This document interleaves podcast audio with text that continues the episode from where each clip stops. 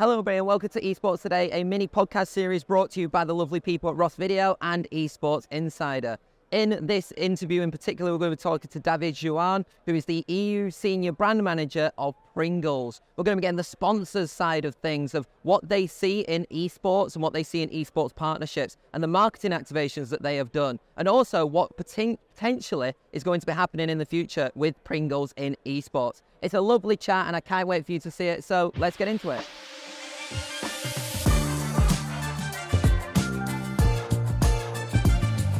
Uh, David, it's a pleasure to have you on here at Esports today, brought to us by, I'm going to say the sponsor now, Ross Video, amazing people, live event uh, manufacturer for production. Please do check them out. And obviously, Esports Insider, but uh, got to get the plug in straight away, you know. Uh, I love the sponsors.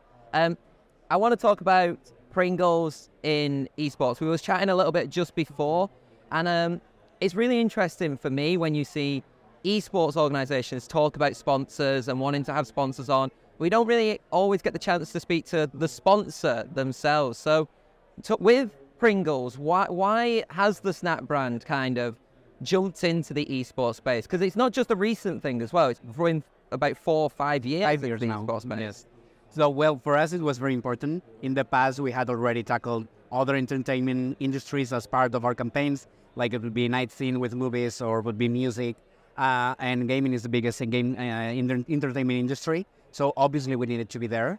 Uh, esports specifically, it's an opportunity for us to partner with teams to uphold the community, give something back, have a better place for the gaming community, while at the same time we're building our credibility. We're not a gaming brand. We are not Logitech. We're not Xbox. We're not any of the likes. So we have to win our role within gaming, and that's why we want to be partnered with esports. It's a key part of the gaming community, uh, and also give us the opportunity to reach more of a hardcore gamer audience uh, than probably our TV ads wouldn't be reaching. So it crosses a lot of boxes. It made perfect sense for our category as gamers love to snack.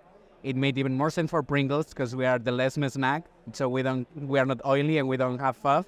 Um, so obviously, uh, it was a very good opportunity. Is it interesting being a non-endemic brand to the space uh, in terms of marketing? Like, how do you how do you kind of market yourself? Because it has to be a little bit different than, like you said, an Alienware or any of the uh, endemic brands. Like, how do you make sure that you kind of keep that Pringles identity, but then also relate to that gaming and esports audience? Well, I think there's two parts to it. First of all, we always try try to give something back or be giving some memorable moments, uh, partnering with creators in order to create something unique that is appreciated by the community. So that would be like giving this added value. Uh, but at the same time, I think it's also very good for us uh, to be partnering with esports, gaming in general, for our strategy as well, um, because it's a, our audience is already in gaming. Uh, 86% of what we consider our target, they consider themselves gamers. So it's a, it's a very easy win-win situation for us. We know where they are, uh, so instead of having to find them in different medias and different platforms, we know that our audience is gaming, so we just need to reach them through through. And in terms of like the different campaigns, you've had not just like uh, wide wide ranging partnerships with esports organizations. You've also gone a lot more local and done local activations as well. Like, which ones do you think um, for you are, are, more beneficial? Is it is it that wide ranging uh, partnership, or is it the more local initiatives that you've managed to do? I have to say both, obviously. Uh, I think these European campaigns are the ones that put us in the map, bring us reach, bring us credibility, bring us a lot of attention and recognition within the industry. But then we cannot forget about the local partnerships. Uh, obviously, our European campaigns are going to be very well received within Northern European markets, UK, Nordics, Germany, where the English language is very used. But especially in the southern of Europe, we need to be conscious that our message is not going to be well landed if we are not using local talent, if we are not using local creators, uh, local partnerships, etc. So it's it's a, we have to be with complete plans that focus both centrally Europeanly, but also with our markets in order to get these nuances of the markets.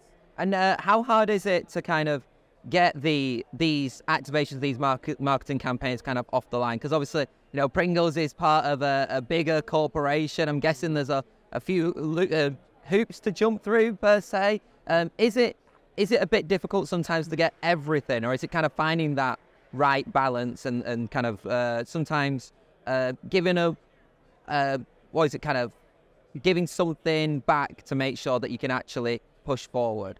Compromise. Yeah, that's the exactly. question. It's always yeah. I would say the keyword is compromise. It's always a challenge because it's we don't only activate with gaming, so we are it's not our sole focus. So we also have to find the balance between other activations, other campaigns, and other priorities we have. But also it's another compromise as well for working with our local markets on what their priorities are, on what messages they want to be landing in the markets. So we always try to get the most consistency we can uh, to make sure that our consumers see one single approach. Um, and I think we get there. Uh, I think Pringles is a very easy brand to work with, especially because we're fun, we're playful, we're curious. So it's like a perfectly between the occasion and our brand. So it's something very easy to execute. How how how important is it to kind of collaborate with those within the esports space as well? Not just like the organizations, but in terms of like Unlocked, which is one of your partners, like an agency which helps with these marketing activations. Is that is it a boost to have kind of collaborations like, like that for what is a brand to kind of connect with audiences? I wouldn't even say a boost. I would say it's essential because, I mean, in our teams, in brands, we might have people that know a little bit more of gaming, that they are kind of a gaming expert, but still way far from what an agency can bring. So I consider myself a gamer, but uh, I don't think I know 50% at least of what Unlock can bring us. They have the context, they have the knowledge, they have the view of what are the trends, what's going to come next. They understand better the community, and they are able to make us more credible and relatable for our audiences. So I wouldn't just say a boost. I would say it's very essential. Yeah. So you think that in terms of like for a lot of endemic brands, if if it is to try and breach and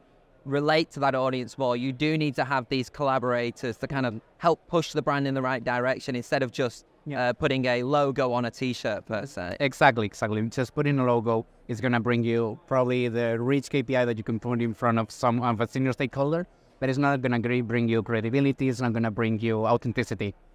And at the end, game, gamers know about it. Like we've seen many examples in the past where brands in the FMCG world and others have activated gaming wrong, and they've been called out for it it's not being credible or relatable. So it's very important to have these connections with agencies, partners, talent, content creators, etc., and trust in them. Like you gotta trust them. And moving on to then the future with with mm-hmm. Pringles, like what are some of the ambitions that you're looking to do in terms of like future esports activations and activations within the esports space? Yeah, so our ambitions are three simple words, uh, and it's something we've been tackling in 2023 with Unlock, but also something we want to keep pushing.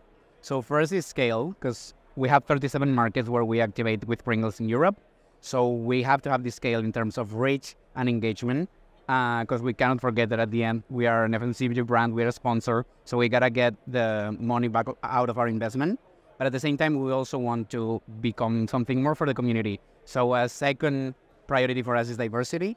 Uh, we know that gaming, as in many other platforms and areas, uh, have been um, forgetting about minorities. Uh, and now we see that a lot of the priorities are shifting towards giving more visibility to women in esports, giving more visibility to other type of minorities. So we want to be, of course, we're not going to lead the change because we don't have the space for it. We are not a gaming brand, but we want to keep supporting that so the change actually happens. Because agencies, partners, etc., agency and other and other um, talent creators, etc., they need partners to back it up because they cannot do it on their own.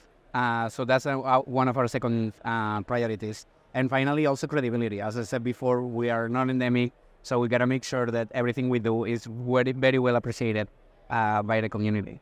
As a, a final question as well, um, a lot of um, in the esports space in recent years, there has been a little bit of a sponsorship drought coming in through 2023. Mm-hmm. Um, and, you know, a lot of endemic brands and some non endemic brands are kind of pulling out of the esports space. In terms of uh, Pringles per se specifically, what are Pringles now looking to do in the esports sponsorship space to make sure that it is still the right value for them as well? Because, like you said, you know, it's not just about connecting with people; it's also about still making sure that there is a return on investment. Yes, we. I think that everything we've been doing in 23 it's already kind of what our ambition is with esports. Uh, but before we were just trying to get our food in gaming through esports. So we were working with Chichu, uh, trusting them. They did a great work with us as well. Uh, but we saw there was maybe a gap between very heavy gamers and very casual ones. So we've unlocked this year, we've been able to find the right balance. And I think we're going to keep this approach that we want to be tackling more of hardcore gamer populations. And we know that esports is key. So we're not going to be forgetting about esports. We need to be activating in esports. Is one of the most relatable uh, for the heavy gamer population. So we know that we have to tackle this space in a way. And our ambition is going to be to find the right fit. Uh, we are a playful brand. We are a fun brand. We don't take ourselves too serious. And a lot in the esports world is very serious. So we just have to find our right uh, area and our right space uh, to make sure that we activating gaming from a credible, but also a, from a point of view that is true to the brand.